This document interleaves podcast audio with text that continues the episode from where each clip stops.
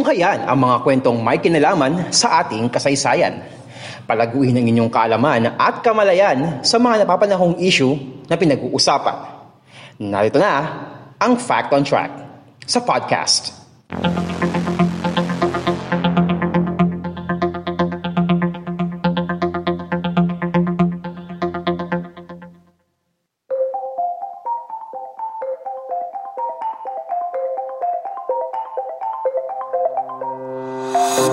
kasaysayan, kalaman at mga napapanong usapin sa lipunan. Fact on Track sa podcast. So tayo po ngayon ay napapakinggan sa Spotify, Anchor, Pocket Cast, Google Podcast at sa Red Circle. And mapapanood din tayo sa ating mga video platforms such as YouTube and sa Facebook. At hindi lang, ina-upload na rin natin itong mga video natin sa Instagram at sa TikTok. That's right. You heard it right. So, nasabi na nga ni Enzo, kung nanonood na nga po kayo sa ating YouTube channel na Podcast ni Mans, make sure na napindot nyo na po yung subscribe button, pati yung notification bell button, and pindutin nyo po doon yung all para masundan nyo po yung mga susunod ng episodes ng Fact on Track sa podcast, pati na rin po ang GPS Podcast. And also, at sundan nyo rin po kami sa aming Facebook, Instagram at TikTok account. Nabubulol pa ako, pasensya na. I-like at sundan nyo po kami sa aming Facebook, Twitter at TikTok. ah, ay, Twitter. Sorry, sorry, sorry. ako yung nawawala sa sarili. Ibig sabihin nawawala sa sarili, ako yung nawawala. Nick. Okay, okay. Take three. Take Yeah, three. yeah, okay. yeah, yeah. Okay na to. Okay na to. Okay na to. For real na to. For real Okay. na. I-like at sundan nyo po kami sa aming Facebook, Instagram at TikTok account Podcast ni Mans. Sorry, sorry. Kasi, hindi mo maintindihan. Kasi ito kanina kasi, may, anong bang gagawa mo kanina? Bago Dami tayo kong sinasagutan actually. Dami Oo. kong inuubos. Oo. Supposedly dapat, ano, siya yung ubus yung NG, pero parang ako yata yung naano. Oo, yun yung masakit doon. Baligtad. Ah, anyway. sorry, sorry. Okay. Kakanood ko kasi to kanina nung movie ni na Herbert Bautista, ni Rufa Gutierrez at ni Benji Paras. uh, the uh, Tower, of Power. Ang kanilang movie na Dunkin Donato. Okay? Parang Hanapin nyo gusto lang ko sa ng, YouTube. parang gusto ko ng ano, ng kulay orange na donut. Ka mag-alala. Kaso pagbukas mo, baka mamaya quick-quick yung lumabas. Asan yung sasawan? Okay, so kung tatanungin niyo ako, Quizmans Enzo, bakit ngayon lang ulit kay kayo nag-release ng episode? Kasi nga, nung mga previous weeks kasi ay ah, ako ay tinamaan ng hindi na ano, don't worry, ah, hindi naman tayo nag-positive pero ano naman eh, tinamaan tayo ng ubo. Ubo lang naman, okay? Sinakitan tayo Dahil ng... sa lamig siguro, no? Oo, dahil sa lamig. Kasi alam mo naman itong Lamig ano na to, din eh. Pasok ng 2022, Diyos ko po, may nabasa ko may sabi, simba nagpauso ng bring it on, ano, bring it on 2022. Bubugusan lang. Pa, pa, pa isa lang daw. Bibigusan lang daw. Na joke lang yun. Hindi kasi pagpasok ng taon, ano nagaganap ngayon? Ang daming naganap, di Ika ba? nga ni Oprah Winfrey, you get sick, you get sick, you get sick, you get sick, every one of you get sick. So ako, oh, ang inyo pong lingkod ay hindi exempted doon. So kaya wala tayong na-upload nitong mga nakaraan kasi ngayon nga ah, sinakitan tayo ng lalamon tapos inuubo pa tayo. Mundi ka na nga akong lagnatin eh. Fortunately hindi, praise God. Mundi ka na akong lagnatin kasi sobrang lamig talaga eh. Mm-mm. Partida nitong Legit, mga... sobrang oo, lamig. partida nitong mga nakarang araw ay hindi kami nag-electric pan sa gabi. Mm. Kahit na pakiramdam na namin pinapapak na kami ng lamok. It makes me hard to sleep. Sa totoo lang yung lamig. Oo, parang grabe mga gat yung lamig. Kulang na lang kakainin na yung laman mo. parang kulang na lang maging kanibal na yung lamig. Nangangagay. Nangangagat Oo. eh. But now, we're okay na. So, we're back on business. Yeah. Okay? Kasi Jahi naman kasi kung magre-record tayo, mag-ano ako dito ng episode. Kung Inuubo. Puro, Ano? ano, isipin mo nag, nag, nagre-record ka tapos kahul ka ng kahul. Oo. Ang hirap naman magre-record ka tapos ano, kahol ka ng kahol. Puro ka, buong ano mo, buong episode mo, wala na ibang narinig kundi, Kwento kasi sa hindi. Wala na kayo ibang narinig kundi puro, excuse me po. Get well soon, Sir Mike Enriquez. Yeah. On Okay. for sure. Oo. Lodi ko yan pagdating sa uh, pagbabalita. Yeah, yeah. Alam niya yan sir. Alam Yeah, yeah. Okay, so maiba tayo, punta tayo sa ating topic natin. So, ang buwan naman ng topic natin para sa taong 2022. Wow, ang bilis ng panahon. At malapit na tayo mag 2 years. Diba? At ang buwan naman ano natin is P2P. P2P, Palakasang Pinoy. Ito yung monthly series natin about Philippine sports. Pero, month, pero Philippine sports, pero bakit nakabisa naman tayo ng... Kobe! The Legend! By the way, Oo. next week, ano, ak- next week yung kanyang, ano, second death anniversary. Mm. Oo. And sa nine, and sa iba pang namatay din dun sa hell, chopper crash sa Calabasas. Sa California. Yun ang, as a basketball fan, kami ni Enzo, ito yung pinakamasakit na tagpo Oo. sa mundo ng basketball. Oo. Yung mawala yung isa sa mga tinitingala, isa sa mga haligi. Kasi sa totoo lang, ano eh, kasi sa totoo lang, yung impact ni Kobe is beyond, ano eh, I mean, he made people want to play basketball talaga nung time na yon. He made people like, every time you're chucking sa basuran, bago pa to si Steph Curry ha, every time you're chucking yung paper na nilukot mo, yung basurang papel sa basuran, you're literally shouting, Kobe! Oo, di ba? Tapos biglang kapos. Ay, yun ang masakit. Pati kayo minsan yung kunyari naglalaro ka ng basketball tapos kunyari nasa poste ka tapos bigla mamaya kunyari, mag-ano ka ng- ano ka, parang fake, ano ka, fake pivot ka, tapos ano, Tapos mamaya bigla ka mag-fade away. Di ba galawang Kobe yun? Kobe yun eh, Kobe yun eh. Mm, galawang Kobe. And speaking of Kobe, pag-uusapan natin dito sa P2P is yung mga pagbisita ng Black Mamba dito Yeah. sa Pilipinas. Yeah. Ano naman kinalaman nito sa Philippine Siyempre, saan ba nagpunta? Paki ano nga, saan nagpunta? Mga pagbisita ni Kobe Bryant dito sa Pilipinas. You heard it right. Dito sa Pilipinas. Pilipinas. Okay? Hindi Kasi sa China, hindi sa Korea, hindi somewhere else. Dito sa dito Pilipinas. sa Pilipinas. Oo. And kasi siyempre, global icon na nga naman siya ng basketball talaga. Mm-mm. At saka kung usapang international basketball, isa si Kobe Bryant sa mga tinitingala ng mga Filipino basketball fans. Oo, siyempre. Okay? Oh, excuse me. Isipin mo na kung na- na-start na ako manood ng basketball nung mga nagkamalay na ako like 2006, 7, mga ganon. Yes. Oo. By the way, ano ah, pinanga- for reference lang, pinanganak ako 2003. Ah, alam niya na, ha? Okay. So, mamaya sasabihin naman niya kung ano yung Twitter at Instagram. Yeah, Okay? yeah. mamaya before we end the show. So pag again pag-usapan natin ang mga pagbisita ni Kobe Bryant, the Black Mamba dito sa ating bansa. So for the record, Enzo Mm. ay pitong beses Ooh. na nagpunta si Kobe Pito. Bryant. Pitong beses dito sa Pilipinas. Kailan yung mga yon? Iisa-isahin natin sige, yan. sige, yan. Okay, isa-isahin natin yan. So, pitong beses nagpunta ang Black Mamba dito sa Pilipinas. Marami ng mga ah, NBA stars ang nagpunta na dito sa Pilipinas eh. Aside Yeah. kay aside kay Kobe, nagpunta na rin dito sina LeBron James, sina Kevin Kevin, Durant. Durant. Yes, Oh. Kevin Durant, Steph. si Steph Curry, and Oh. si Giannis. Kailan yun? Kailan Oo. yung kay Giannis nagpunta siya dito?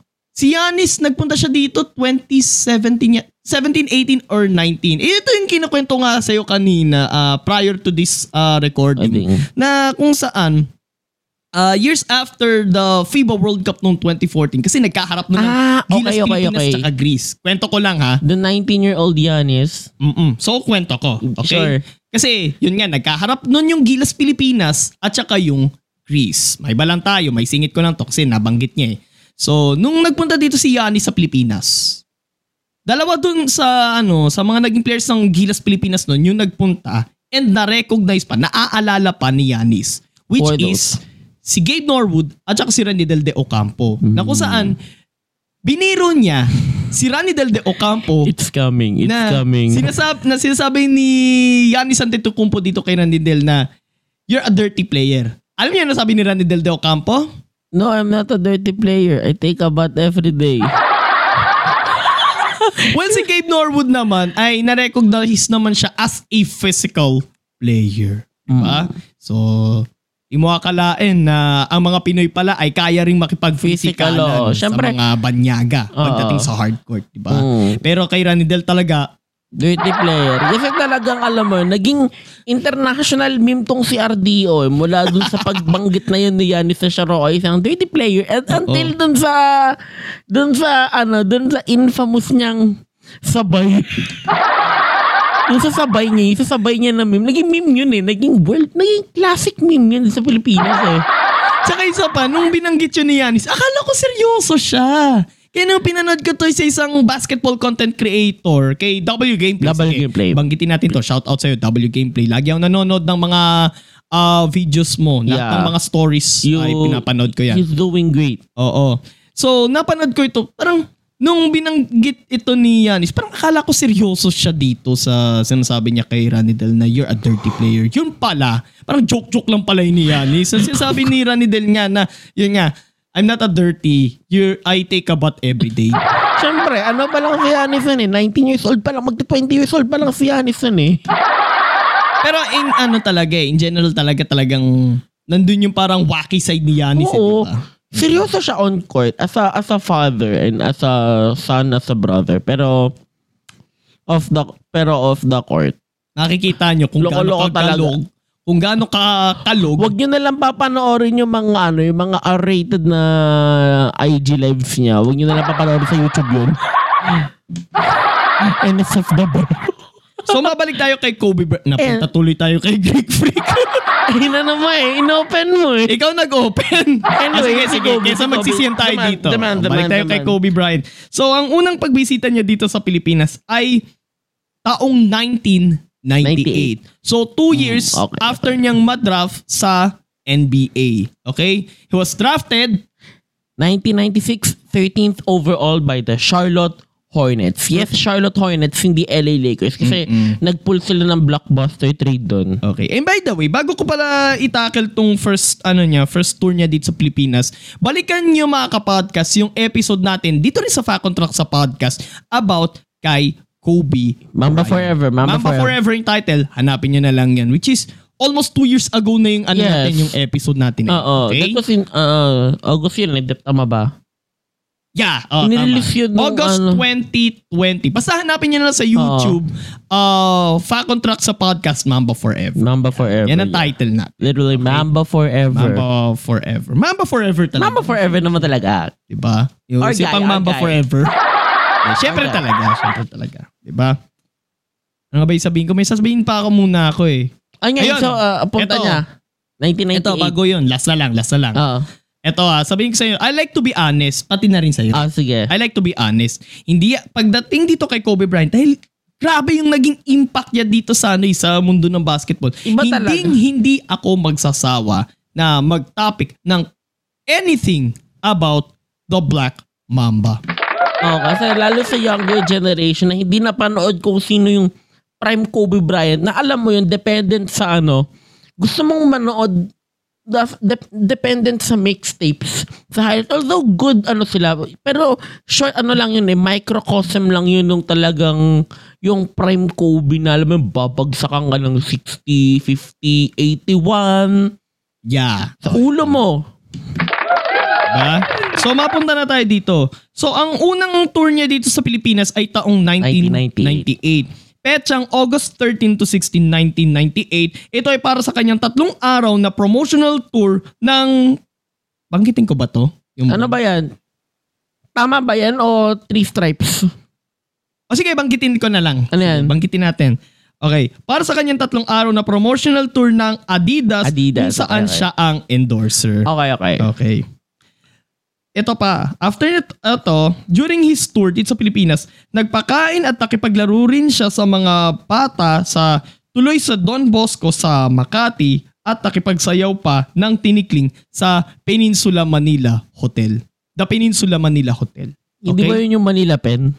Ah, ito yung Manila Pen. Tama, tama ka. Okay, okay. Uh, hindi ko hindi ko sabihin yan. Pero yung tungkol dun sa promotion ng Adidas niya, may sasabihin ako doon. Ah, sige. Okay.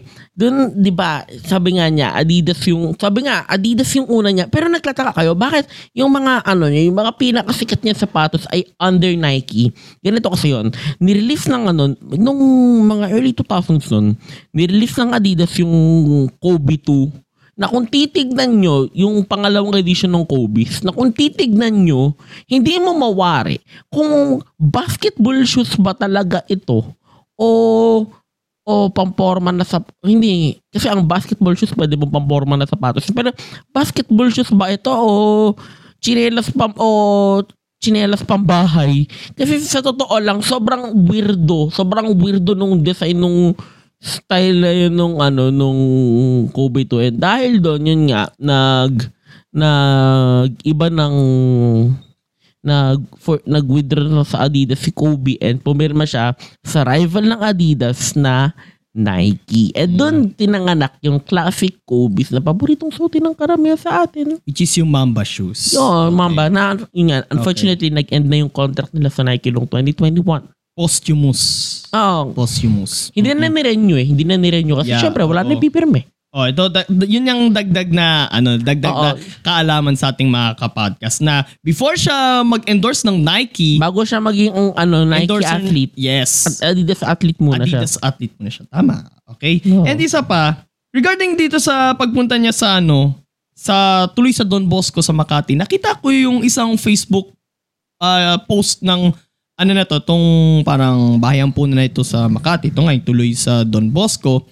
Nung time na pinost yun is, yun nga, namatay nga si Kobe noon, noong 2020, na kung saan, ah tin- ah, tinawag nilang long time friend si Black Mamba, si Kobe Bryant. Siyempre. Okay?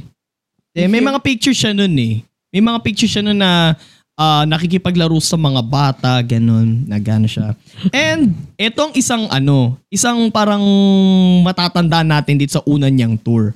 Ito yung kung saan ay nag-courtesy call siya kay dating Pangulong Joseph Estrada, Estrada. sa Malacanang. By that time, nakaka magdadalawang buwan pa lang nito sa Si. Magda- presidency si President Estrada. Oo. Estrada that time. Okay? Oo. Kakaupo pa lang niya nito Kakaupo as pa lang president. as And, president. and na. yung pamosong, meme. yung pamosong, yung naka naka Oo. ano naka back to the ano naka back down si Kobe kay dut nga kay Erap na Oo. and na, nabuo yung meme na yon na na wait lang, Bakit? bago mo sabihin yan, walang ano dito, walang halong political dito. lang halong politika to memes lang to sa Oo. ngalan ng memes Sa ngalan ng memes. Sige. panatang mga memes Hoy ba yun? anyway ito yung meme ito yung nakasulat sa meme modern template ha nagta pa, ito yung taga ano ever ano wondering why Kobe had many steals he learned from the best Kasi mainit kasi later on kasi magiging mainit nun si President Estrada nun regarding about sa issue ng corruption nun Sa sa, corruption. administration niya. eh. Oo. Kung kaya't ah, hahantong siya sa, Sa pag- impeachment trial hindi way back matatapos. 2000 and from 2000 to ah, January 2001. Okay? hindi matatapos yun di ba hindi matatapos hindi siya natapos kasi Bumaba anda- na siya eh. anda- may mga nag-walk out nun eh. May mga Na- nag-walk dahil out. nga hindi ano eh, hindi binuksan yung second envelope ng ano nung si sabi raw na Jose Velarde. Yun, yun yung Okay. context nun. Yun yung context ng meme kung hindi nyo naintindihan. Mm-mm. Or kung hindi nyo alam yung context ng meme. That's the, con- that's the context. Di namin siguro mahanap yung ano eh, yung meme na yun eh. Pero yung picture hanapin, na yun, Kaya hanapin actually. Oo, pwede mo ma- pwede ka makabu kung ano, kung malikot yung utak mo katulad nung utak niya. Madali mo siyang mapipick up. Magigets mo yung ano. Magigets mo yung context ng picture. Context, context matters Mm-mm. talaga. Oo. Okay? So, Yun yung dako tayo sa first ikalawang ano niya, ikalawang tour niya sa Pilipinas. Ayan. Nine years after, 2007. 2007, oo. Saan naman siya niyan? September 5, 2007 ay para naman ito sa unang leg ng kanyang Nike Supernatural Asia Tour. Okay? Kasabay ito ng kanyang tour, kasabay ng kanyang tour ang launching ng kanyang bagong model na uh, Nike Kobe 2 shoes. Mhm. Ito yung kasabay ng launching na yun. Okay? Una mo siya, una muna siyang nakipagkita sa mga bata. Ayan, Nike, Nike, Nike athlete na siya niyan. Yes, oo. Okay. Una muna siyang nakipagkita sa mga bata dun sa ng Eliseo Belen Charity sa Nike Park sa BGC, sa May Bonifacio Nike Park Global na pala City. dun sa BGC. Yes, oo. Mm. Sa may Bonifacio High Street, Ah, okay. okay? Nagtungo naman siya sa PhilSports Arena sa Pasig kung saan ginanap naman ang mismong event at nakipaglaro rin siya sa mga young ballers.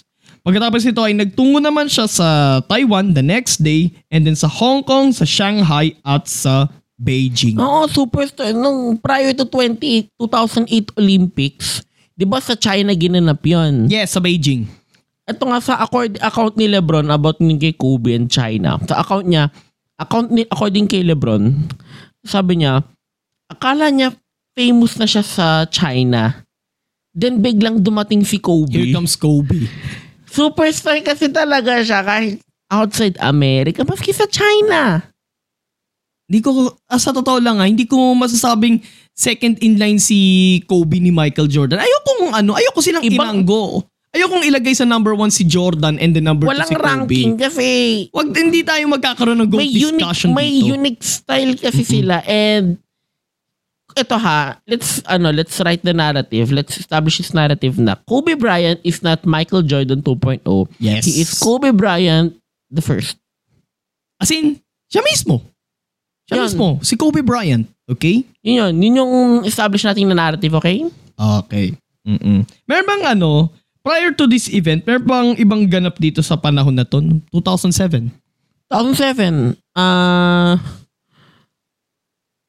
ano pa lang naman, wala pa lang, ano pa lang, off-season yan eh. Off-season sa NBA yan eh. September, tama ba September? September, yes. September 2007, off-season yan. Ano yan? Ah, yan yung season na bubuuin ng Boston yung super team nila with Ray Allen and Kevin Garnett joining forces with Paul Pierce and Rajon Rondo. While February nung mid-season naman ng 2007-2008 season, doon naman ma-acquire ng Lakers si Pau Gasol from the Grizzlies. Ah, okay. Yun yung ano lang, yun lang yung mga significant na NBA events na naalala ko nung time na yun. Okay. Okay, so nakakailan na tayo? Pangalawa na yun. Pangalawa na yun. So 2 out of 7. 2007, may lima pa.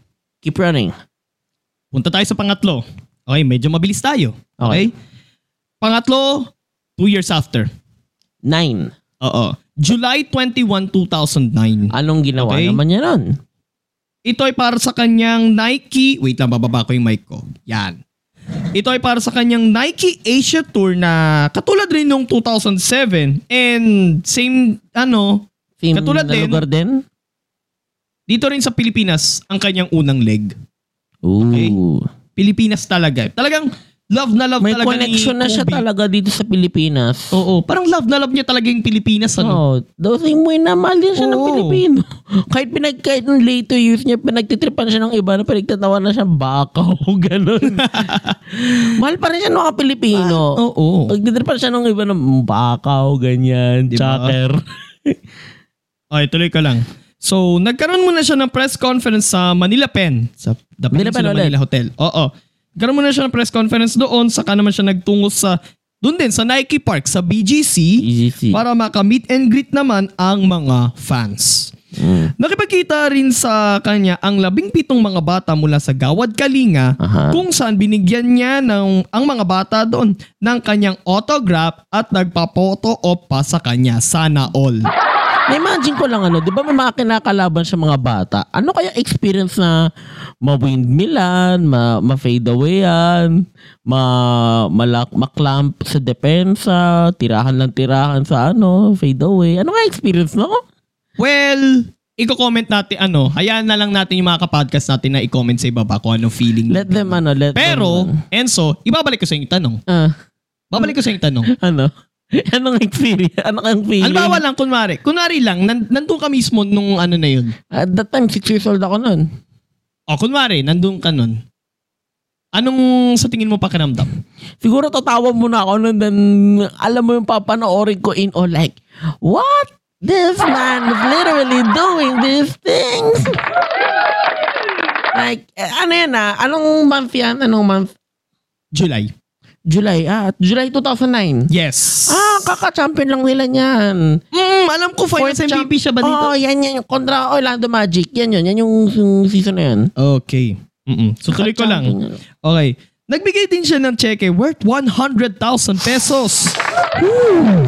Bilang donasyon sa Child and Youth Development Program ng Gawad Kalinga. Ooh. Nagtungo rin siya sa Phil Sports Arena kung saan nagsagawa siya doon ng isang basketball camp at nakipaglaro sa Nike Elite Campers, isang grupo ng mga future young ballers. Ooh. Yung mga ganyang summit sa Amerika, dyan na de-develop yung mga NBA All-Stars and Superstars. Yung mga yan, mga yun lang nila, Kobe sa Nike, mga ganyan, mga, sa mga camps na yan.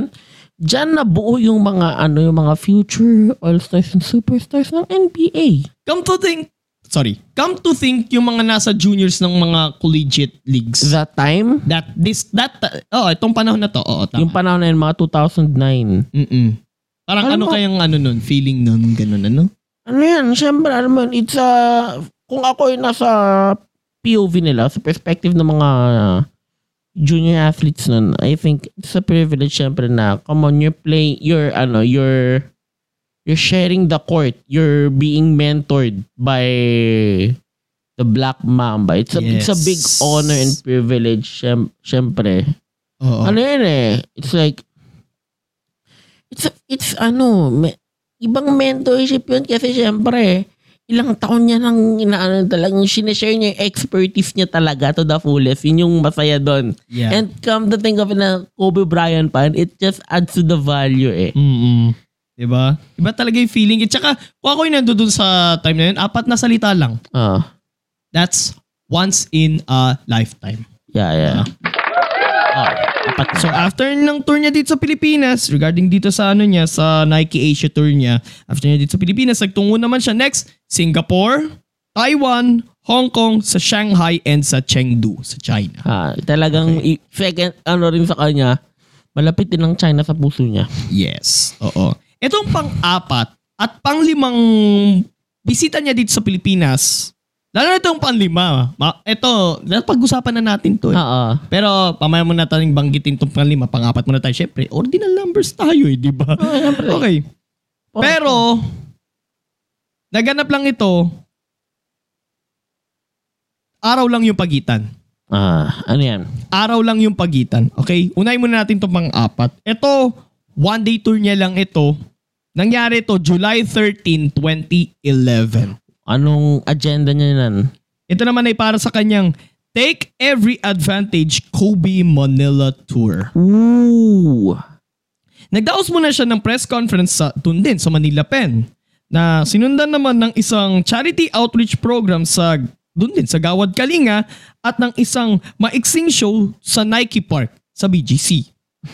Kinahaponan ay nagtungo naman siya sa Araneta Coliseum. Araneta Coliseum pa lang noon that time. Ah, big dome. Kung saan nakipaglaro naman siya sa mga superstars ng UAAP at sa Smart Gilas Pilipinas sa isang exhibition game. Any any popular name na kasama dun sa ano na yan, dun sa exhibition na yan? Ah, before ko banggitin yan, ito yung event na ito na kung saan may picture dito si Kobe Bryant na naka-jersey ng FEU. Okay? Ano yung, Yung dilaw? dito- Yung dilaw? Ah, yes, tama. okay, okay. Parang Mm-mm. Lakers lang. Parang Okay. Lakers na lang. Ano to eh, parang labanan to ng mga UAAP stars kontra sa ano, kontra sa Smart Gilas. Yung UAAP stars, it composed of, tama Mga- ba grammar ko? Composed ng mga ano. ng mga players from FEU, Ateneo, and Lasal. ah. Okay? Ang mga natatandaan ko doon, nakita ko, may ilang pictures ako nakita nandun si Greg Slaughter. Ah, For Ateneo to. Si Greg Slaughter, si Kiefer Ravena, Oh. and then si Nico Salva. Sa Madanay. Sa Lasal, ang natatandaan ko nakita ko doon sa mga pics, sina I think si Joshua Webb yata yung isa doon, number 10, and si LA Revilla. And sa FE, wala akong nakita kung sino yung uh, nando doon. And then Smart Gilas Pilipinas. Sinabatch nila JV Casio. Yes. Ah, okay. okay. Yun. Yun yung ano nun. After ng kanyang tour dito sa bansa ay nagtungo naman siya sa South Korea at sa ilang lungsod sa China para rin sa parehong event. Yung take Hmm. advan yung take every, Every advantage, advantage. Solid tour yun. niya. Yes. Oo. And Ang panlima. Ito na yung panglima na-. Ito yung panglimang bisita niya is araw lang yung pagitan. After nung nung tour niya, yun nga, sa South Korea at sa China, bumalik ulit siya dito sa Pilipinas 10 days For? after. Ito na yung para sa Smart Ultimate All-Star Weekend.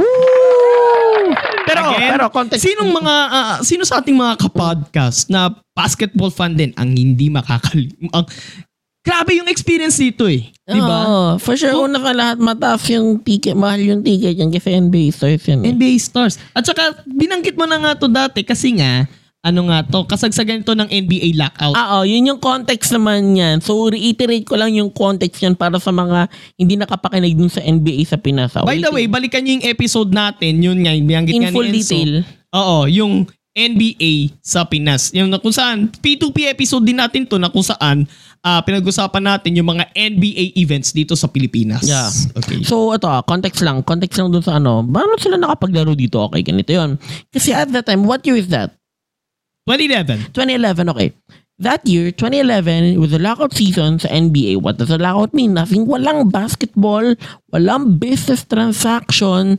Walang So, practice. Wala. As in, wala. You can do what you want. Even, even, yun. Kaya nga, kaya nga nabuo yung Smart All Season. And ito, and, kasi bahala. Eh, ito yung time na bahala kayo sa buhay nyo.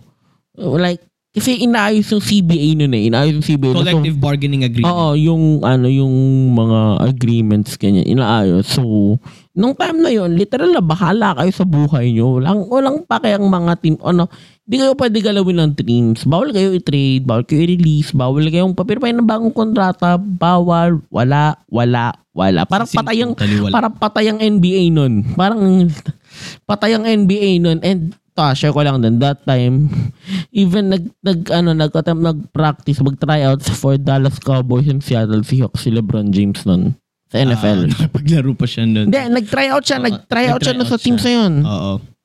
Tsaka, Yun- kumbaga ang ganap nun sa NBA, parang, ang dating parang Semana Santa ang ganap. Oo, ano? parang Semana Santa ng NBA yun. By the way, speak of Semana Santa, ala, abangan nyo po ulit yung, di, sa GPS podcast naman to, yung ating Visita Iglesia series natin. Okay? Okay. Oo. Tatlo. Tatlong Visita Iglesia natin. Yeah. Yan, yan. Yung ano na, kasi yung patay yung ano nun. Kaya, kaya yun, try out sa NFL si Lebron. Tapos si KD naman nagbagsak ng 66 sa Rocker Park. And then yun nga, yung Smart also, kasama rin si KD nun. And yun Yes, nga, kasama rin Kobe. siya doon. Oo. So, yun nga. At di ko pala nabanggit Mm. dun sa episode natin, dun sa NBA sa Pinas. Ang nag-organize din pala nito, aside kay MVP, ay East West Private. Is it private? E- East West Private. Oh, oh, Mm. oh. Nabanggit ko na. Ito yung, aid, ito yung agency ni na Kobe Paras, ni Mm. Tukayo, ni Kobe Bryant, si Kobe Paras, si Jack Animam, and si Kai Soto na unfortunately Na, nakatanggap siya- ng malupit na DNP. DNP-CD. Sa ano, sa DNP, larong open sa- close. CD. CD. CD stands for uh, Coach Decision. Coach's decision. Yes. Okay? So, yun nga. Smart Ultimate All-Star Weekend ginanap sa Araneta Coliseum, sa Smart Araneta Coliseum, kung saan kasamang ah, nakipaglaro kay Kobe Bryant, yung iba pang NBA superstars, lumalaki na yung pangalan ni- nito that time eh. Sina Kevin Durant, nabanggit na nga ni Ooh, Enzo, Scoring champion. si Derrick Rose. Ah, isa, to sa mga, isa pa to sa mga favorite ko. Grabe. MVP. Yun niya yan. Oo, di ba? MVP yun niya yan. Isa rin talaga to sa mga favorite ko to si ano si Derrick Rose. Alam ni Enzo 'yon. Yeah. Alam ni Enzo 'yun. Sobrang Oo. iba rin kasing kwento ni Derrick Rose. Sobra. Oo. Napaka ah, nakikita ko talaga kay Derrick Rose napaka humble niya. eh. So Humble. anyway, Kevin Durant, Derrick Rose, James Harden. Nasa OKC Six pa lang siya man, nun. Mm-mm. six man James Harden bago pa siya maging kung Oo. sino yung beard ngayon. Chris Paul and si JaVale McGee. Ooh, JaVale McGee. Mm-mm. Teammate sila ngayon eh. Sa unang araw ay nakalaban ang nakalaban ang ilan sa mga superstars ng PBA. So nakalaban nila. PBA select parang ganun PBA ba? selection team. Ah. Mm. Sino yung mga names dyan? I remember, ah, ito yung mga natatandaan ko ah. Ah, sina Sanitos, si Ooh, LA Tenorio, LA Tenorio. Alaska pa lang nun si LA. Tenorio. Si Mark Kagiwa, Ooh. si James Yap, Ooh. si Mark Pingris. Oh, retire niya lang in December. And meron akong bagong, meron akong libro niya. Yung ang title nun, Mark Pingris, Puso, Pangarap, Pag-asa. Okay? Ah, So, share ko lang naman. Yun nga. Ah. Si Baba, Arwin Santos. Arwin, yeah. Arwin Santos, Jason Castro, Ryan Reyes. Larry Fonasher yata nandun. Yung si Gary David nandun din eh. Naglaro ba siya nun? Ah, oo, andun din si Gary David. Oo. Oo. Get, then Gabe Norwood. Oh, yun lang sa Sila mga, yung mga naglaro nun. Mga, names na nandun doon. mga nakipagbakbakan sa mga NBA superstar nun. Oo. And dun sa laro nila yun, tinampakan ng Smart All-Stars ang PBA selection team sa score na 131-105. Ang lead scorer nun ay si Javel McGee with 25 points para sa Smart All-Stars. Pero si Kobe Bryant ay nakapagtala siya ng isang dosenang puntos. Sa Susana, Isang dosenang puntos, 12 points. hindi ba, ewan ko, baka di, ka- baka di siya masyado, hindi siya hindi nag-effort kasi lagi naman niya binibigay 100% niya talaga. Lagi niya Yes. binibigay. Yun yung, yun yung maa-admire mo kay Kobe. Yun yung, kung alam mo, magpipick ka ng lesson sa bawat NBA superstars.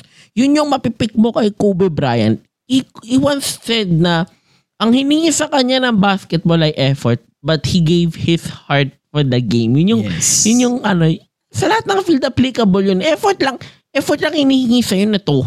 Pero bibigay mo yung puso mo. Yun yung ano, yun yung yun yung ibig sabihin nun. Yun yung microcosm ng Mamba mentality. Mm-mm. Tsaka isang buong laro na puro daktakan talaga. Oo, dunk Walang show. katapusang dunk, Dunk show, show. talaga. Pag Naging slam kung dunk ko. lang tayo nun, nung panahon na yun, eh, talagang tutuloy yung lalamunan na, ah! Oo. Puro pagka-pass break, sabay biglang boom, finish with the jam. Boom. Talagang dunk siya mo. Yung personal vendetta sa team eh. Mm-mm.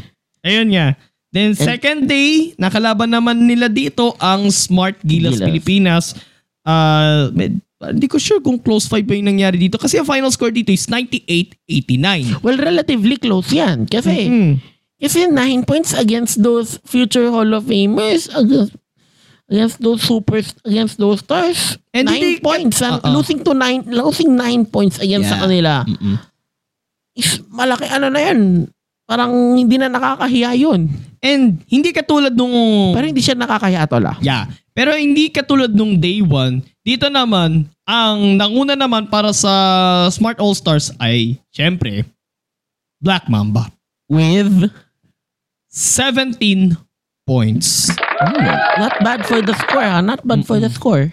Bago tayo madako sa pang-anim na tour niya, na may nabasa akong article ng sabi daw, si MVP, Mm. si Manny Pangilinan, na telco mogul, ay binayaran niya yung mga NBA superstars na yun ng, guess what kung magkano? How much? Tumatag yung 400,000 US dollars. Each. Ilan kaya sa ilan nun? Ang sabi, nine, nine players lang daw. Nine NBA players lang yun. eh. 400,000 US dollars each. Okay. Okay, nag-ano lang ako. ah. Nag-glitch. Nag-freeze ako. Nag-freeze ako nung narinig ko yung digits. Kumbaga nagkaroon ng, ng breach. Kumbaga, Hindi, nahack parang. Nag-glitch, nag-lag ako. Tapos ng ping eh. Ano, 400k dollars each. $400,000 dollars. Don't imagine this. Let's do basic mathematics here ha. Oh. Ang, magkano ang piso nun? Magkano ang one dollar nun? Assume, isa na natin ito sa 51 pesos. 51. O sige, 50 pesos para See, ano. medyo, medyo safe na. So, Oo. Let's say 50 pesos. Let's put things into perspective. That is 20 million do- 20 million pesos per player. Sipin mo yun. And let's say 9 or 10 players ang naglaro. I think 9 players. 9. Another basic multiplication. 20 million times 9 is 180 million pesos. Ganong kalaki ang binayaran. Ang binayad. Well, reasonable na yun kasi halos si- ano na yun eh, per game rate na nila yun eh. Si, ganun kalaki ha, ganun kalaki. Halos, halos or weekly rate na nila yun, depende sa ilang game na lalaruin nila. Mm. Lalo yung iba doon ay kumukolekta ng 8-digit checks a year. ba? Eh yung sa kontrata nila, kung magkano magka, magkano yung ano, kikitain Isipin mo nila na sa lang- total, 'di ba? Oh, halimbawa yung 200 nasa 225 Magkano ba pinirmahan ni ano ni Anis? 250 million ba o 228? I ain't sure. Mga 228, let's say, sara natin 228. Sipin mo yun nasa 11.4 billion pesos? Laki, 11.4 diba? billion Oo. pesos yun. Wala mo siguro yung 400,000 US dollars yun, mga isa dalawang buwang sahod nila yun. Ano lang yun? Half month lang yun.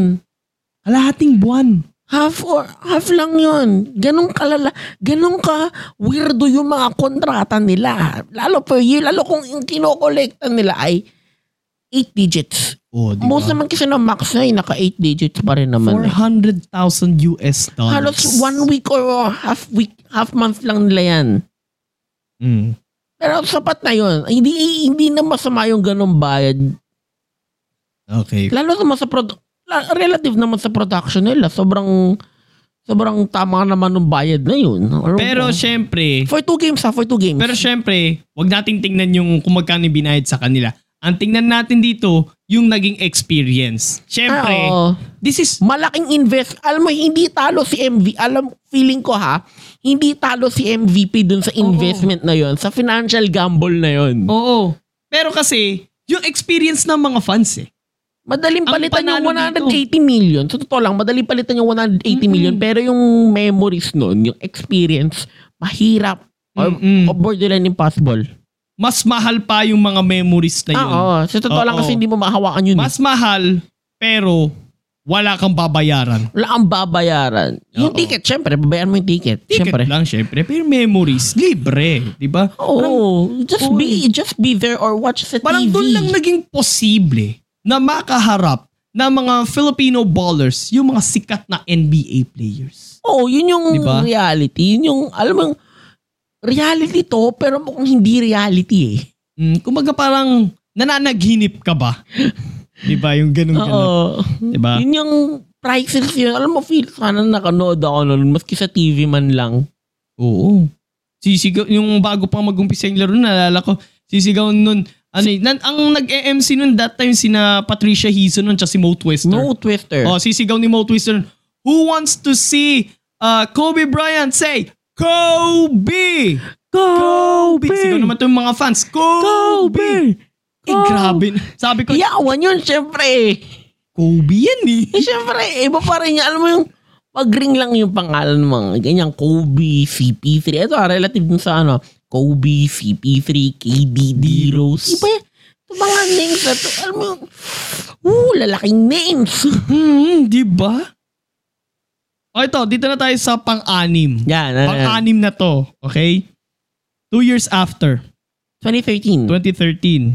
Ano na yan? Father August- time Kobe na yan. Oo, August 12, 2013. Hmm. Pero, this time, hindi na to sa basketball. Kasi, ang sadya naman niya dito sa Pilipinas is para sa promotional tour ng ine-endorso niyang mobile brand. Ito yung ang tagline niya dito ay walang iwanan. Okay? Una muna siya nagtungo sa store nito sa SM Mall of Asia at pagkatapos ito ay nagtungo naman siya sa Maxim's Hotel sa Resorts World Manila sa Pasay na medyo mga medyo may kalapitan ng Konting konti. tumbling lang. Oo, mula sa MOA. Para Konting naman sa isang lang. press conference. One day tour lang ito. Ah, yung sa Mm-hmm. business na yan, business venture. Kasi in-explain niya sa isang ano, interview niya nun. Retired na siya nun. In-explain niya sa isang ano niya, yung post-basketball, ano yung balak mo gawin post-basketball career? Kasi it's a certainty na magre-retire siya for sure. And nangyari doon. Ngayon, tinanong siya, ano yung plano niya ah, post-basketball? And he stated na right now, he is, ano na, bago pa siya mag-retire, he is investing na sa mga business ventures. He actually tied up with, ano eh, sabihin ko yung brand ah. He actually had a tie up yun nga. Ang brand pala na sinasabi na yun, yung sa phone. Should I say that? Di naman kasi tayo binabayaran. Hindi naman tayo babayaran, kaya okay lang yan. Pero kung babayar tayo, okay lang yan. Easy. Hindi. Ang brand na yun is yung Lenovo Lenovo yung ano yung kinuha siyang advertising, yung kinuha siyang Walang iwanan. kinuha siyang ano ambassador ng Lenovo. And Mm. ano rin, alam ko may nag-invest din siya sa ano eh, sa dun sa sa Apple sa sa Apple alam ko nag-invest din siya doon eh. may business ano din siya doon eh. may business tie-up din siya doon and yung sa Mamba Estate part, part nung sales na kinikita nung sa Mamba shoes niya sa Nike ay napupunta sa Mamba Estate so may royalty siya doon Mhm. may parte ang Nike may parte part ng contract nila yun na Okay. may parte sa Mamba Estate din. Kaya yun, in-explore niya yung realm of business din. Marami pa siyang ibang investment nun eh. Naalala ko dun sa commercial niyang yun, ano eh. Yun yung dumakdak siya nun tapos nakapang Amerikana siya nun. Ayos! at anong taon niya? Anong taon ba din? Same year din yata, 2013 At, din. at age 35. Mm. Dumakdak siya nakapang Amerikana. Age 35, wearing suit. Dunk the ball. Oo. Unreal. Six down. Last one. Ito, last one na to. Ito na yung pinakahuli niyang tour. Okay? Itong tour na ito ay nangyari tama ba calculation ko? Two months after his farewell game. After nung retirement niya, so June 2016. Mm-mm. Ito yung memorable yung farewell game niya yun. eh. Pinanood ko 60. ulit yun eh. Pinalamo na siya 60 ng pinalamo ng bola. As in, ah, siguro, kung sino, ma- sino ba coach Si- ng Lakers nun? Si Coach Byron Scott. Byron Scott. Oo. For sure, ito ha, creative imagination ko lang, wild imagination ko lang. As he's coaching sa bench ng Lakers, sinulat niya sa kanyang, imagination ko lang naman to, hindi ko alam kung totoo or hindi, pero imagination ko lang. Sinulat niya sa kanyang coaching board yung play. At for sure, ako sure ako, ang sinulat niya na play sa coaching board niya Number ay hindi 24. directly play but either number 24 or Kobe Bryant. Ang instruction niya lang ay Give Ipasa. the ball to Oo. Kobe and play off the ball. Yan, oo. Give him screens, box out for him, ganon. Gabi. Pass him the ball. Napaka-memorable yung farewell game na yun. Yun nga yung pinag-speech siya noon after the game. Panalo sila noon, Panalo fortunately. sila nun, 101-96. Actually, comeback win yun eh. Oo. Ah, ang kalaban nila noon that time is Utah, Utah Jazz. Jazz. Oo. Naku, saan- Nalaglag na rin. Laglag na rin ng Jazz nung time na yun. Ah, daglag na rin ng Utah Jazz noon. Oo. Oo. Pero syempre, sa side naman ng Utah Jazz, sige, hayaan na lang Bigyan natin ng show si Kobe. Kasi Oo. syempre, Mm-mm. ilang beating na rin ang tinanggap natin Sipin mo, sa kanya. first half 23 points, tapos biglang second half, pini, pina, ano siya ng, pinasahan siya ng pinasahan ng bola. 37. Ay, 37, so 60 points. 60 points. Oo. In a typical Kobe fashion. Mm-mm. So, June 25 to 26, 2016, two months after his uh, Retirement. farewell game, uh-uh, yung after the game niya nun, yung sinigaw niya, Oo. what can I say? Mamba out! Diba? Yeah. So, ito yung huli niyang pagbisita dito sa Pilipinas. Okay? And anong Ito ay purpose? para naman sa kanyang Mamba Mentality Tour na ginanap sa Smart Araneta Coliseum. Anong nangyari dun? Ah? Anong nangyari dun? Bago nito ay nagtungo muna siya sa Shangri-La Hotel sa BGC para muna sa isang press conference. Okay. Ginanap naman sa Smart Araneta Coliseum ang tinawag niya na Kobe Academy na kung saan siya mismo, personally, siya mismo ang nag-train sa mga young talents na kung saan ay ang iba doon ay mga college superstars. Ang nakita ko doon, may mga nakita akong pictures doon uh, from uh, Inquirer, uh, Inquirer Sports. May mga nakita ako doon parang familiar faces eh. Like, Like? na Richie Rivero. That time Ooh. nasa DLSU pa lang siya noon. And si RR Pogoy. Magpapadraft pa lang siya noon. PBA. Oo, Gila Special Draft. Product Mm. of Far Eastern University, si FEU. RR Pogoy. Yon. So ito yung last game niya. Mm-mm. And dun sa rafters ng Araneta, Yun yung last na visit niya dito. oo, yung, dun sa rafters ng Araneta, meron siyang ano dun, parang may nakalagay dun na parang tarp niya. Tapos yung picture dun is parang ano, naka-grayscale siya. Tapos na, ano, patalikod siyang pa-exit. Oo. Sana man lang nilagyan nila ng kulay. Yung, yung sil- Ewan ano, ko, ewan ko. Ewan ko bakit ganun. Pero nakalagay naman dun is uh, Mamba Mentality Tour Manila ganun. Parang Mm. napaka ano nun. Parang napaka-memorable Oo. siguro kung ikaw ay solid fan talaga ni Kobe Bryant. Oo. Yun yung ano, yun yung... Siyempre, highly appreciated naman yun ng Black Mamba. Oo, syempre. Iba yung, iba na yung naging relationship nila since he's a 20-year-old kid from from being a 20-year-old kid to that legend. Nakita niya na yung Philippines. Mm-mm. Pitong beses. Seven times. Seven Pitong Times. beses. Seven. Oo. times. Talagang dun mo masasabi na talagang mahal na mahal talaga ni Kobe Bryant ang Pilipinas. Yeah. Diba? Parang iniisip ko nga nun na what if kung ba mag-retire siya someday. Nung naglalaro pa lang siya noon na. Dahil Mm. nga, nakakailang beses na siya nagpunta dito sa Pilipinas eh. Parang naisip ko tuloy na, what if dito siya mag-retire? Parang, dito na siya mag-ano, Mag-settle. mm, mag-settle. Mag-spend ng kanyang retirement. Ba nag-spend siya ng kanyang retirement niya until yun nga sa, sa California. Oo, and yun nga, nakakalungkot nga na balita na yun na Let me ask you. What were you doing nung binalita yun? Yung ganon. Yung nangyari na yun. Anong ginagawa mo nun? I was preparing that time sa Kasi- pagpasok ko sa work. Aha. Oo. Una ko nabalitaan yan sa DZBB. And Ah. parang nung una parang napapaisip ako na parang narinig ko yung Bakit ano. nang pagising mo ganon? Hindi, hindi. Ano? Parang hindi ko siya masyado narinig pero parang naninag parang naninag. Na ano? Parang na ano ko sa tenga ko yung keywords na Kobe Bryant. Kobe Bryant, what's with that?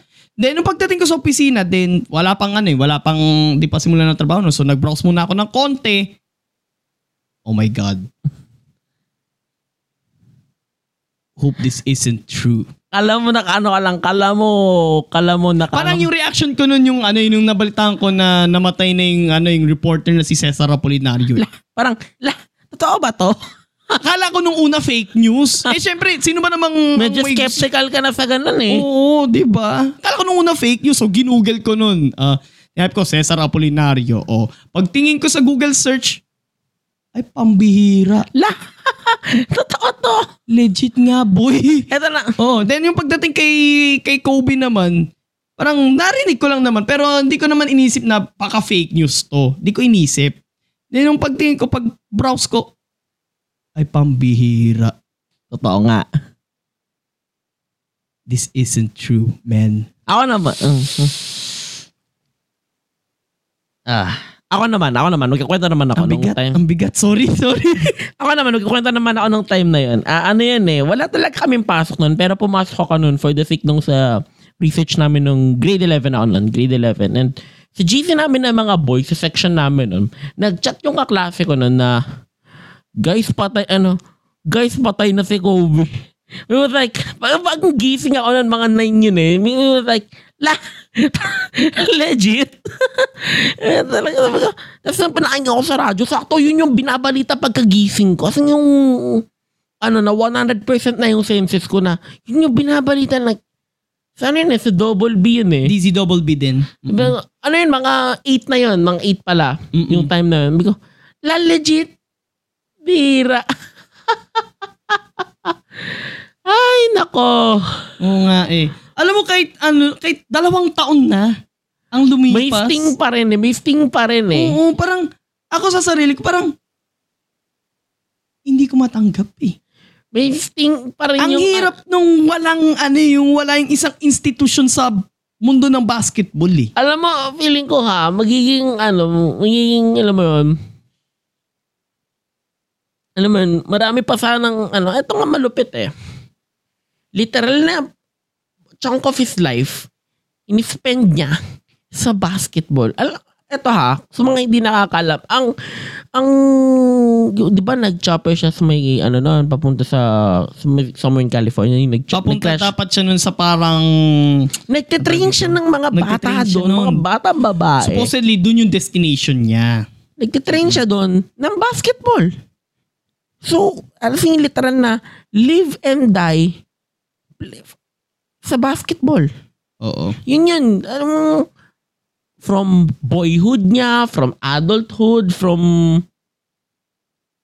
I think growing up, ang bata niya na draft. Ang ano, tagal niyang nag, ano, naglaro, 20 years. Mm-mm. Tapos, post post NBA, nag ano siya, nag maliban sa business advent business ventures niya, nag-train siya ng mga batang babae kasi girl dad, aminado siyang girl dad siya eh. Kasi puro babae, anak niya eh. Um, nagtut- nagtutrain siya ng mga batang babae. And then yun, literal na live and die sa basketball. Mhm. Sing, yun yung a basketball life nung ano, a basketball life nung ano niya. Yun yung microcosm nung ano, yun yung microcosm nung Mamba mentality rin talaga. Oo. Kaya yun, naging, ano yun, naging, naging inspiration, naging motivation ko nung ginagrind ko yung research na yun na kailang, yung grind, yung grind na iba, grabe, feeling ko ha, grabe yung energy, iba yung energy ko yun, iba yung pakaramdam ko nung time na, I think, inaano ko, in-examine ko yung mga, mga instances, nag-pick up talaga ako nun sa mga, ano, sa Mamba mentality. Ang dami ko ring na-pick up nun. And part ng ano, part nung ano, fraction nung personality ko yung ano ko is na-build din talaga nung ganong mentality na yun, yung killer mentality na yun. Hindi yung mamamatay. I think talagang mm, Kasi naalala ko tuloy, sabi ng aking paboritong sportscaster na si Chino Trinidad, ang doon ko nalaman anong ibig sabihin nung ano yun, nung pagkakaroon mo na pagsabi mo meron kang mamba mentality. ano yun? Yun pala, parang kung, kung titingnan mo si Kobe Bryant, ito yung mentality mo ng pagiging isang palaban. Oo. Despite Okay. ano, pagiging resilient despite the adversities. Kasi backstory lang ah. Back, ano tayo, history lesson tayo. Between the 2003 to 2004 season, back and forth siya sa Colorado to settle his sexual harassment ano, Ah. case. Hopeful and fortunately na-dismiss naman yun. Pero ano yun, medyo na ano siya doon, medyo na-shaken siya onti doon. Medyo na-shaken siya ng onti doon kasi syempre ano ka eh, you're in legal trouble eh. Mm-mm. Yun yung, alam mo yung parang sa mamba na, ika nga, igagamitin ko yung words dito ni Mike Cuezemba na, conjured at the bottom of the ocean, waiting sa ano, eh, paraphrase ko na lang, conjured at the bottom of the ocean, waiting na umatake. Ganon yung ano, yun yung naging ano nung sa Mamba mentality. Doon nakabuo yung Mamba mentality Okay. na despite nung adversaries na nung adversities na to na you're facing ano you're facing legal trouble and shaky yung team mo yung Lakers dahil nga yung time na yun sobrang peak na ng beef nila ni Shaq at ni Shaq. And yun nga kahit nag-final sila pero binaboy sila ng Pistons sobrang nakaano eh, pero hindi siya ano, hindi niya hinayaan yun. Parang through the storm nag-ano siya doon na hi- hindi siya nagiba through the storm. Yun yung inano niya yung sa Mamba mentality na kahit anong storm, hindi ako magpapaano, hindi ako magpapa-apekto. Block the noise. Block the noise. Mm. Yun yung ano, yun yung ano niya rin, yung naging ano. And syempre, yung kakaiba din ng Mamba mentality na yun is yung work ethic. Iba, Yun iba nga. yung work ethic niya. Oo. Yun nga. So in conclusion, alam mo, yun nga, dalawang taon na ngang wala ang isang Kobe Bryant, pero yung mga memories, yung mga Lifetime memories, yun eh. parang, Lifetime yun. for alam mo sure. parang nakagawa na nga tayo ng ano eh, ng isang photo album eh. Oo. 'di ba? Nan parang pag binuklat natin sa kita natin yung mga moments na nagpunta dito si Kobe Bryant sa Pilipinas. Talagang Iba eh. will surely miss him talaga. Surreal eh. Surreal. Oo. Kaya nga aminado ako na kahit dalawang taon na, parang, Parang hindi pa rin totoo. oo, parang hindi ko matanggap na ano na wala nang Kobe Bryant. Mm. Mm-mm. Okay lang yung ano eh, yung wala na siya sa Lakers kasi nag-retire na siya. Okay, Okay, na lang. yun. Kasi, part na part ng career yun eh. And Oo. yung Hall of Fame, sure yun. Oo. Pero yung, oh, nag-Hall of Fame pa siya. Oo. Posthumously. Posthumous, ang tumanggap ng orange jacket niya is yung anak niya. Anak niya ba o asawa niya? Magkasama yun, anak tsaka asawa niya. Oh. Pero nag-speech, alam ko yung asawa niya. Okay. Oo. Pero Mm. yun nga, dalawang taon pero parang Parang hindi pa rin totoo eh. oo nga eh. Parang ang hirap. Parang ano, parang Sorry, sorry ah. Parang ano, parang hindi pa rin totoo nga. Parang, parang nabubuhay pa rin tayo sa simulation ni nga nila. Oo. But yun nga, sabi ko nga kanina, we will surely miss him. Kaya nga sabi ko nga kanina, hinding hindi ako magsasawa na mag-topic ng kahit ano tungkol kay Kobe Bryant. Yeah. Kaya nga sabi nga sa title ko na yun, Mamba Forever. Grabe. Yeah. Mm-mm. Tabo-tabong legacies. Tabo-tabo, Oo. drum-drum, konte-container na mga Oo, legacies. syempre ano yun eh. Iba yun eh. Oo. Iba. Kaya kanina nga bang sinusulat ko yung script na to, napapakinggan ko yung kanta ng The Script eh. Yung Hall yung of Hall Fame. of Fame. Oo, parang, oh man. Parang, una talaga maisip mo talaga, ito talaga. Si Kobe Totoo. Bryant talaga. Oo. Grabe. But yun nga, sabi ko ulitin ko for the last time, will surely miss him dito sa topic na ito. Yeah. Okay? So, wrap this one up. Enzo, saan kanila ifa-follow? Yun. So, dating gawin, maaari nyo pa rin ako i-follow sa aking, fa- sa aking, Oh, sorry. Sorry, sa aking sorry, ano, sorry. sa aking Twitter and Instagram at SNRMLNC. Pareho yun, pareho yun na. At SNRMLNC. Yung, Okay. yun yung socials ko, parehong Twitter and Instagram. Hindi naka-private yun, don't worry. Oo. Buti na lang hindi narinig yung ano, yung VO ni Kuya Jan. yung sa dulo. Almost missed that. Oo. Nagkamali ng pindot. Medyo ano. Uh, yun naman, Pasensya na. deal. Oo. Di big deal yun. So, yun nga. Ah, kung nagustuhan nyo po yung topic natin ngayon mga kapodcast, like, comment, share, and subscribe sa ating YouTube channel na Podcast ni Mans and click the notification bell button. Click nyo yung subscribe pati yung notification bell button. Ang pindutin nyo po doon, yung all. And syempre, i-like at i-follow nyo po ang ating Facebook, Instagram at TikTok account podcast ni Mans kung saan ina-upload natin yung mga episodes. Paano kayo magkakasya to sa Instagram tsaka sa TikTok? Clips lang. Shorts ano lang. Clips Sa bagay, lang. ano yan, no? parang pwede natin siyang i-cut-cut po Oo, part, pwede yan. diba? Yung, hindi naman kasi usually hindi naman full episode mga nirelease sila. Alang-alangan namang one hour na i-release nila. Oo nga naman, diba? Halimbawa na lang yung halimbawa, yung Lace Up Podcast sila Michael Zemba. May isang, halimbawa, isang topic doon. Yun lang. May part na, Okay. yun lang na topic. Meron na syempre yung full episode. Pero yung may isang section doon na isang part lang ng topic yun na. Okay, yun nga. So, sundan niyo po kami sa Facebook, sa twi- sa Instagram at sa TikTok podcast ni Mans. Yung Sa Twitter, eto babanggitin ko naman, sundan niyo po ako Twitter at mans underscore F1995 sa Instagram at mans.95 underscore sa Laika at mans F1995 palimos po ng gems and saan pa ba? Nakalimutan ko na yung ano ko. Sa Kumu pala, sorry. Kumu. Sa Kumu podcast ni Man at podcast ni Mans. Okay, na kung saan meron tayong paligan ni Mans tuwing Sabado. Okay? Yeah. Tuwing Sabado. And ano ba pag-uusapan natin sa end sa end zone? Sana makapag ano na ako. Pasensya natin hindi ako na dahil ako rin ay busy. Busy rin siya. Oo. Kaya hindi ko siya, hindi ko mapa-take over sa kanya yung fact Ang dami, ang dami ko rin din ginagawa. nung- ang- I found Ako yun myself, nga, inuubo nga I ako. found myself busy rin ng mga nakaraang Yeah. araw din. Oo. So, pero ano bang maging topic Expected ah. Expected lang. Ayoko mangako. Pero Sige. I'll try. I'll try my best. Okay. Ang topic Ano? natin ay sa end zone Recap lang tayo ng ano, recap tayo ng playoffs and konting konting kwento lang ganun. Konting mga kwento, kwento lang. More on, ano, NFL playoffs ganun. Mm, Kasi okay. ano na eh, divisional next week, divisional round na eh. Divisional round. ah. Sa ano eh, gusto, Ah, Chiefs Kingdom. Well, sa GPS podcast naman, ah, GPS podcast, ang pag-uusapan naman natin doon is at usapang districts naman tayo. Hmm, Kasi napag-usapan na natin Quezon City and then Maynila. And, And this time, ah, Doon naman tayo sa City of Love. Iloilo. Iloilo City. So, meron yung spoiler alert, seven districts.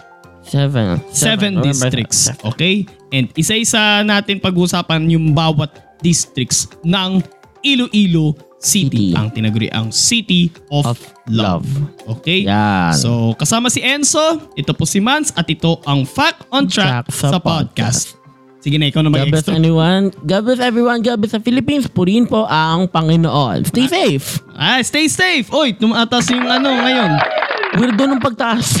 Oo. So, stay safe mga kapodcast. Okay? Stay warm.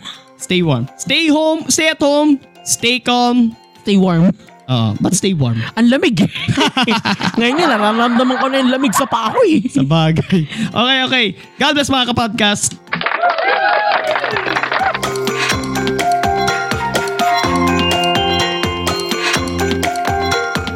Inyong natunghayan ang isa na namang edisyon ng Fact on Track sa podcast. Patuloy na subaybayan ang Fact on Track sa Spotify, Anchor, Google Podcast, Red Circle at Pocket Cast. At mag-subscribe sa podcast ni Mans sa Facebook, YouTube, Twitter, Kumu, Laika at TikTok. Maraming salamat sa inyong patuloy na pagsubaybay.